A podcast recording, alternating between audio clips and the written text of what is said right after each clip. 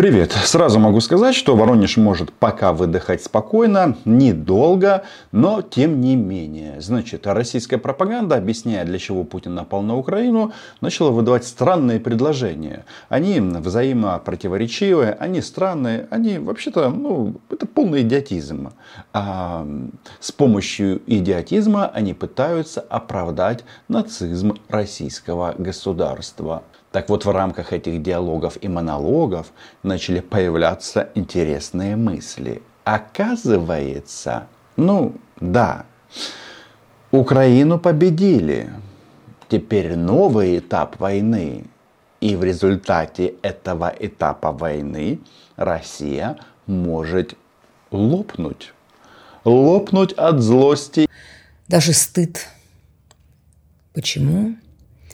Потому что это еще не все, и потому что, чтобы это было все, занимает так долго и так тяжело и так кроваво. Это объяснимо, это понятно. Мы воюем не с Украиной, ни с какой. Мы Украину победили за первые 3-4 дня. А со всеми ними, с могучими, могущественными, богатыми, могущими до сих пор еще пока, пока печатать доллары, обеспечивая себе бесконечное воплощение всех своих мечт. Мы воюем с ними со всеми, поэтому это так тяжело, и стыд. Возможно, за российские массы. Стыд, которые продолжают это хавать. Ну, в общем, Маргарита Симонян воюет с НАТО. Э, кстати, в первой версии она хотела захватить Киев за 2-3 дня. Теперь даже здесь сроки увеличиваются. Уже 3-4. Ну, тогда возникает вопрос. А кто воюет с НАТО? Ну, должен же быть какой-то герой. А, или герои. И они в России обозначены и назначены. Этническим русским будет очень интересно, кто победит в НАТО. Особо хочу отметить Чеченскую республику и лично ее главу Рамзана Ахмадовича Кадырова. Всего в республике сформировано три мотострелковых полка и три мотострелковых батальона. Достойно проявили себя специальной военной операции подразделения под командование Героя России Аптела Удинова – Апти Аронович Алаудинов, он тоже кадыровец. И получается, что а, министр обороны Шойгу а, вот своим ртом очередной раз продал всех русских, а, соответственно, чеченским баронам. Ну или кадыровцам как вам угодно. Дело в том, что у них же там на болотах очень большой и мощный скандал. Значит, есть такое движение, не просто движение, а всероссийское движение а, «Патриоты России». И возглавляет его глава комитета Госдумы по делам национальности не кто-то, а целый Геннадий Семигин. А, да бог с ним, а, с фамилией этой, она в данном случае не принципиальна. Вопрос в следующем, что этот м, патриот, России написал интересный текст. Если бы каждый русский солдат отстаивал свои идеалы так же бескомпромиссно, как сын Рамзана Ахматовича, Кадырова, то, возможно, батальону Ахмат не пришлось бы пинками загонять солдат вооруженных сил России на поле боя. Теперь понятно, за что Шойгу э, благодарит Рамзана Ахматовича и Апти Ароновича. А кто-то говорил, что кадыровские загорят отряды это выдумки украинской пропаганды. А вот об этом сигнализируют теперь патриоты России. Автор этого письма, конечно же, потом 150 миллионов раз извинился. Он сказал, что сайт взломали, это не я, это неправда. Но все прекрасно же знают, что это именно так. Если так будет продолжаться, то в России начнется третья чеченская война. И ее особенность будет, знаете в чем? Она будет проходить не в Чечне, она будет проходить в Москве, когда а, Рамзан Ахматович будет захватывать все ветви власти, частично это уже сделано, и, соответственно, ну, одной мечетью не обойдется, которую согласовал Путин ему. Теперь будет наоборот как Рамзан Ахматович скажет, так и будет в Москве. Нравится ли вам такая перспектива? Меня устраивает. С Рамзаном Ахматовичем нам будет легче договориться. Подписывайтесь на мой YouTube канал, называем вещи своими именами. Вернемся к Маргарите Симонян. Чтобы они не говорили, они не остановятся совсем. Вот э, ночью сейчас я уже привыкла, что к моему дому в Подмосковье периодически подлетают беспилотники, падают то на соседней улице, то за забором, уже не один раз, не два и не три. А сейчас беспилотник ударный упал прямо напротив родового нашего дома, в Адлере, где выросла моя мама, где я сама росла, проводила все каникулы, все выходные, где сейчас живет вся моя родня, уже пожилые люди, но вместе со своими детьми и внуками совсем маленькими детками. Маленькие детки, конечно, могли пострадать. Ну, на войне так оно бывает. А кто сомневается? Ведь российские нацисты, когда бомбы бросают в Украину, они же хотят убить детей. Да? и делают это осознанно и с большим удовольствием. Но у Маргариты Симонян в ближайшее время появится новый имидж. Женщина, которая притягивает украинские беспилотники. Но согласитесь, она заявила о двух резиденциях в Подмосковье, соответственно, возле Адлера, и туда летит и летит. Маргарита, посмотри, может у тебя какой-то сигнал GPS в сумочке, возможно у тебя там радиомаяк, возможно ты просто притягиваешь неприятности, возможно ты это заслужила, а?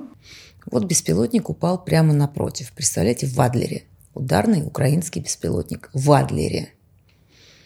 Цели у них становятся все дальше, просто географически – ставки становятся все выше. И таким образом с нашей стороны становится все неминуемее и все безальтернативнее ядерный ультиматум. Вы же представляете, что каждый день меня спрашивают, чем все это кончится, когда все это кончится, чем все это кончится. Чисто теоретически в России после этих слов должны задаться вопросом, а зачем это все начал Владимир Путин? Может быть он профессионально непригоден, может быть он просто идиот, глупый дед, который свихнулся и начал безумную войну. Вот, летит даже в Адлер. Мы так хотели победить Украину, и, как сказала Маргарита Симонин, уже ее победили. Но в результате этой победы прилетать начало за 800 километров от Украины. Причем по аэродрому, куда прилетает Владимир Путин, когда отправляется в Сочи, в свою резиденцию. Ну ничего, в случае чего у него есть бронепоезд. А?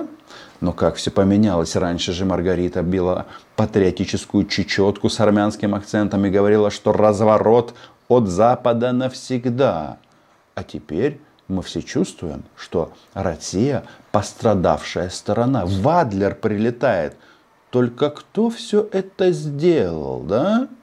Каждый российский чиновник поворачивает голову на 180 градусов, на 360 не надо и смотрит на портрет Владимира Маньяка Путина. Родненькие, я понятия не имею, чем все это кончится. Опять же, я не, не, не сижу в высоких кабинетах в Генштабе, где бы то ни было. Но я просто анализирую.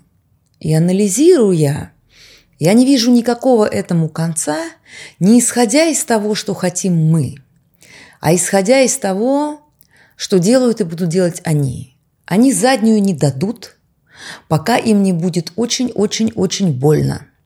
Или пока они не поймут, что очень-очень-очень больно им станет через секунду, ну, например, сегодня.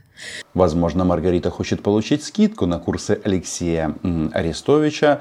Он там иногда рассказывает, как делать больно женщине, как ее душить. И, ну, вы понимаете, о чем я. Значит, Запад заднюю не даст. А их надо как-то шугануть, напугать. А раньше пугали аналогов нет. Гиперзвук, гиперхуюк, а, гипер. Были различные варианты гиперов, а, были яркие фильмы, а, показанные Владимиром Путиным. Ракеты летят и в Калифорнию, и в другие штаты. Было очень-очень страшно. В результате решения Владимира Путина российская армия сократилась а, в два раза. То есть сухопутная группировка, она потеряла оптимизм и много танков. Да? Теперь вопрос, как сделать Западу больно? Ну, конечно же, а, у России есть ядерная бомба. И Маргарита Симонян, которая рассказывала о том, что нужно бить под центром принятия решений, предлагает это сделать. Есть нюанс.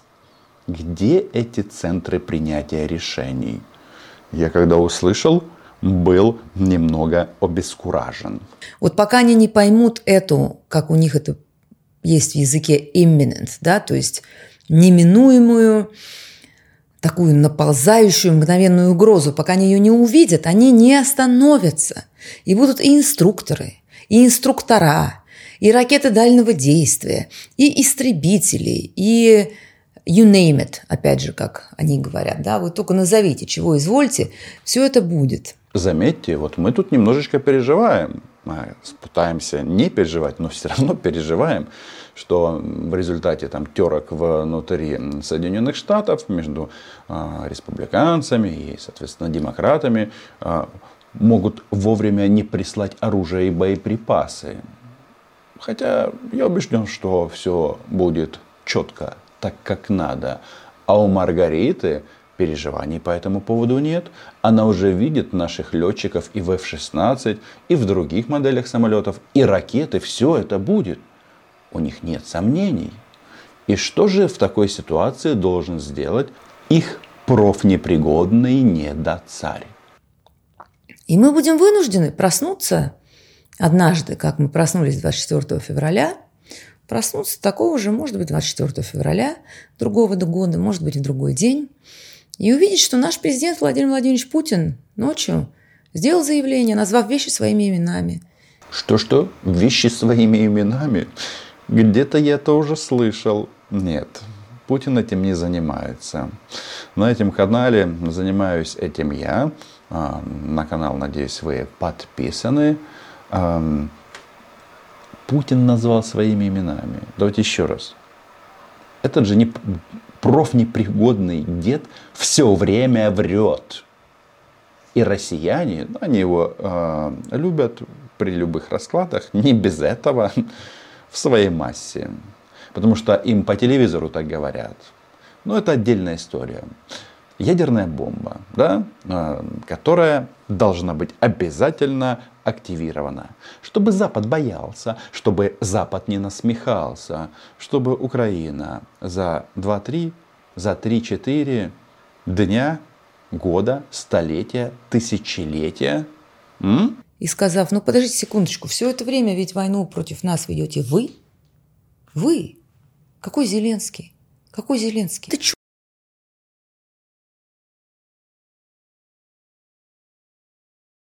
Искандеры в своей массе сбиваются. У нас достаточно систем противовоздушной обороны. Они не являются чем-то таким недосягаемым. Война это показала. Ну, хорошо. Значит, э, предположим, президент Украины Чучело, как говорит Маргарита Симонян. Только вот вопрос в чем? А чё ж вы тогда из Херсона отступили, а? Чё ж вы тогда Киев не взяли? За 3-4 дня. Может быть, эм, тут действует правило Владимира Путина. Кто обзывается, тот так и называется. Да, Маргарита? Он попал как кур в ощупь. И в эти... В ощупь вы его затащили. Значит, дорогие, уважаемые бывшие партнеры, называя вещи своими именами, вы ведете войну с нами, а мы вынуждены вести войну с вами, со всеми вытекающими. И для этого не обязательно даже будет, как э, Царство ему небесное Жириновский требовал вместе долбануть по Вашингтону, помните, или под Тбилиси. Не сметь стрелять по Багдаду! Лучше вместе под Тбилиси. Тбилиси-то вообще ни при чем. Тбилиси ведет себя крайне прилично, не устану а, повторять. Гораздо более прилично, чем ведет себя Ереван. Маргарита, хочешь называть вещи своими именами? Вообще-то это несложно. Но давайте-ка включим голову, логику, мозг. Да? Значит, вы воюете, воюете с Соединенными Штатами, а бить по Соединенным Штатам не планируете. Даже под Тбилиси не планируете. Хм, как ни странно, не планируете даже по Еревану, хотя Маргарита хотела бы. Сожалению. Ну и по Вашингтону долбить не придется. Мне вот тут один умный человек рассказал то, о чем я никогда не догадывалась и не знала. Я же не разбираюсь в этом всем. Я не военный эксперт. Я, знаете, дура баба в футболе ничего не понимаю.